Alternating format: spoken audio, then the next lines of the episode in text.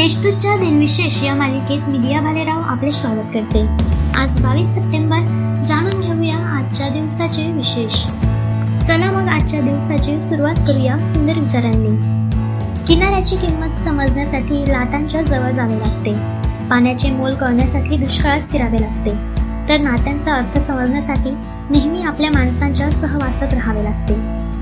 सोळाशे साठमध्ये छत्रपती शिवाजी महाराज यांच्या आज्ञेवरून पन्हाळगड सिद्धी जोहरच्या ताब्यात देण्यात आला.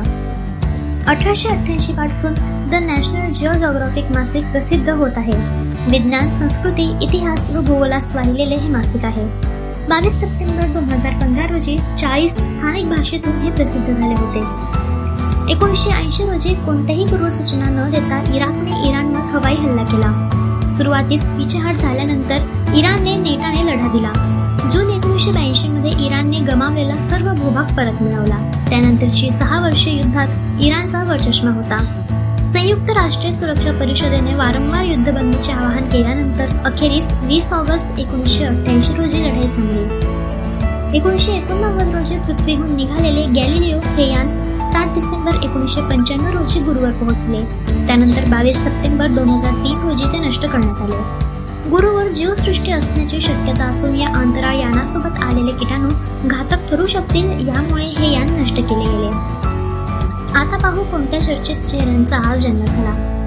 क्रांतिकारक व राजकारणी प्रशासक शिक्षक वक्ते व भारत सेवक समाजाचे संस्थापक व्ही. एस. श्रीनिवास शास्त्री यांचा अठराशे एकसष्टमध्ये जन्म झाला. कर्मवीर भाऊराव म्हणजेच भाऊराव पायगोंडा पाटील यांचा अठराशे अठ्ठावीस सत्याऐंशी मध्ये जन्म झाला. ते मराठी समाज सुधारक आणि शिक्षण प्रसारक होते. सर्वसामान्य जनतेपर्यंत शिक्षण प्रसार करण्यासाठी त्यांनी रयत शिक्षण संस्था स्थापली. गरीब मुलांना शिक्षण घेणे शक्य व्हावे म्हणून कमवा व शिका ही योजना सुरू करून मोठे काम केले. दत्तात्रेय तुकाराम बांदेकर यांचा एकोणीसशे नऊ मध्ये जन्म झाला. कानडी भाषेत जेमतेम सातवीपर्यंत त्यांनी शिक्षण घेतले होते. त्यांनी मराठी भाषेवर प्रभुत्व मिळवून गुन्हेगारी सख्याहरी ही सदर लिहिली त्यामुळे ते सख्याहरी नावाने प्रसिद्ध झाले. भारतीय स्वातंत्र्य सैनिक व उद्योगपती रामकृष्ण जमनालाल बजाज यांचा एकोणीसशे तेवीसमध्ये जन्म झाला.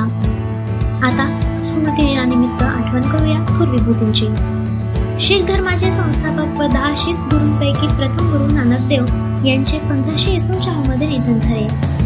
मराठीतील पहिला बोलपट अयोध्येचा राजा यात राणी तानावादीची भूमिका करणाऱ्या दुर्गा खोटे यांचे एकोणीसशे एक्क्याण्णवमध्ये निधन झाले. भारतीय क्रिकेट कप्तान आणि पतोडी संस्थांचे शेवटचे नवाब मनसूर अली खान पतोडी यांचे दोन हजार अकरामध्ये निधन झाले. आजच्या भागात एवढेच.